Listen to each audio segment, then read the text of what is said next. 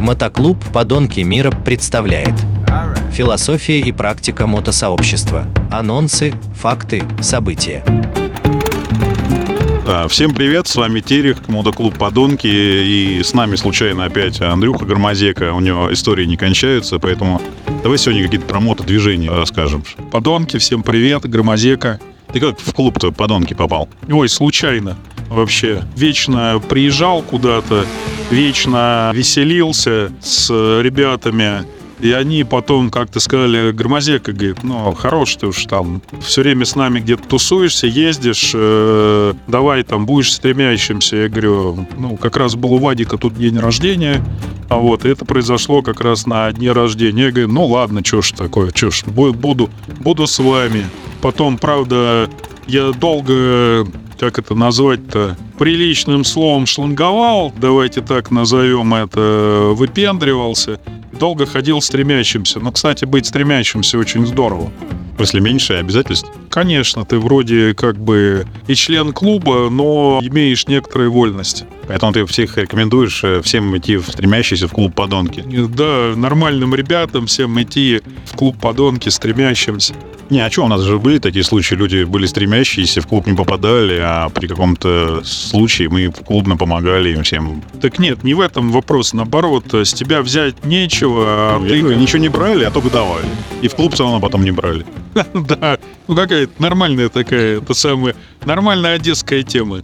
С другими клубами сравнить можешь? Был какие-то других клубах? Нет, ни в каких других клубах я не был и не хочу ни в какие другие клубы.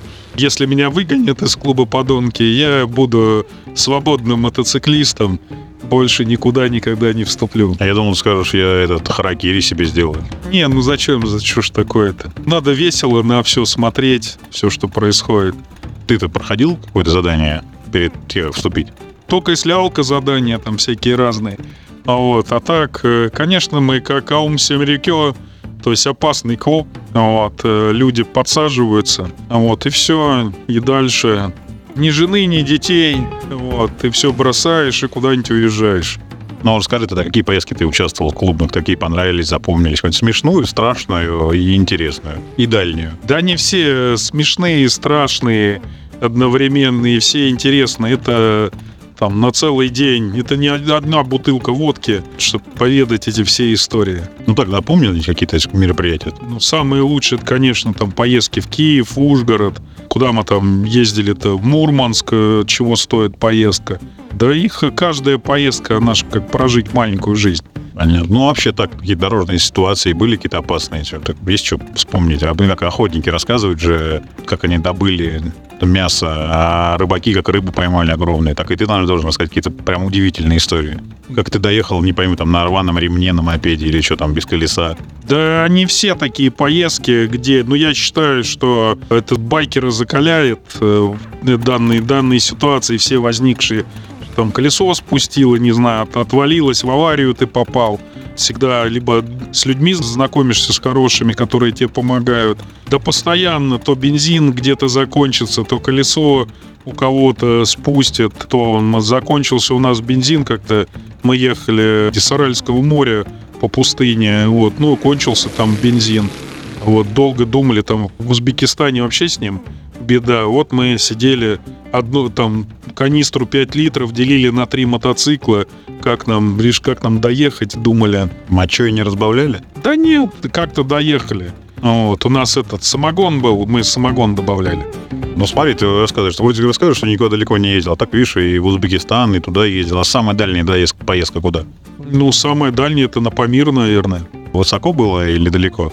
Ну, это далеко и высоко. Мои друзья выпустили целый фильм, называется он «Сел, поехал и поел». Ну, там, честно говоря, весь фильм о том, как мы только где-то вкусно питались. Потому что, ну, в Узбекистане прямо, ну, реально вкусно можно и дешево поесть. А мы любим поесть. А меня один знакомый все время рассказывал, что самые крутые помидоры в Узбекистане. И они вообще просто самые вкусные. И просто он все время ел там только помидоры и все остальное ерунда. Это сто процентов на рынке в Самарканде. Мы прям купили этих по помидору каждому, взяли там эти лепешки, купили.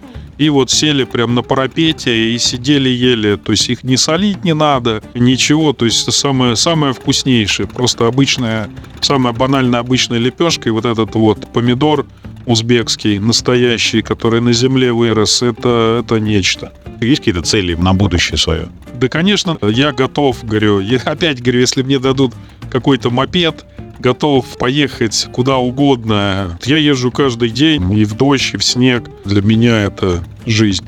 Ну, как-то один период мне не нравилось в дождь ездить. Я там был у меня Honda Blackbird, такой мотоцикл. И как-то я ехал на нем Питер километров 200 в час, и что-то как-то попало в лужу в какую-то неприятную, и на нем упал. Вот, и так э, немножко жим-жим случилось, и как-то боялся в дождь ездить. А потом опять иногда бывало, что целый день ты едешь в дожде, ты весь промок. Плохо, когда холодно еще, тогда там начинаешь подмерзать. Вот. А так, наоборот, когда тепло, жарко, ты промок весь, счастливый, уже тебе все равно, едешь, песни поешь, то есть наоборот даже и начинает что-то в этом есть свое. А вот эта тема еще бывает, знаешь, когда мотоцикл люди покупают, очень долго выбирают, привередничают, а потом еще с одеждой заморачивается очень, чтобы было все технологично, все самое дорогое, шлем, куртка, штаны, подстежка, там верхняя, нижняя. Ты вот в этом плане как? Нет, хороший экип это, конечно, вещь, потому что, ну, тебя упрощает поездку, то есть более комфортно, ты едешь, отдыхаешь. Э, на самом деле, давно себе ничего не покупаю, потому что у меня там 10 комплектов э, разной экипировки, а езжу в куртке в той, которой там ездил 30 лет назад, потому что, не знаю... На фестивале молодежи и студентов в 85 году выдали. Нет, привезли мне с Америки, э, там, можно нам рекламу, там, фирма Icon, мне куртку такую классную, она по сей день целая живая, я в ней езжу, как бы, ну, такая куртка на каждый день, условно говоря. А так купил там всяких разных много курток и, и длинных, и коротких, и туристических, и кожаных. И со временем э, понял, что эти куртки для таких, для разовых поездок. Сейчас напомнил про моего знакомого, которого э, про жену рассказывал, что шуба не нужна ей. Она, говорит, купила себе несколько шуб, и длинную, и короткую, и в автомобиль, и еще куда-то, и выйти, а в итоге не ходит, ходит какой-то там пуховики в каком-то обычном. Все правильно. А ездит, ходит в пуховике, я вон тоже жене постоянно говорю, говорю, надо шубу продать, потому что, ну, куда в ней ходить там? А в пуховике можно там и в метро пойти, и хоть тепло, и легкий, и свернул, и выкинуть не жалко. Поэтому тут именно по такому же и принципу. Нет, ну экип немножко другая ситуация. Начинаешь со времени понимать, там он 10 шлемов в гараже стоят, а ездишь э, тот, который там самый правильный которые тебе удобно там во всех отношениях, на дальних, особенно в дальних поездках.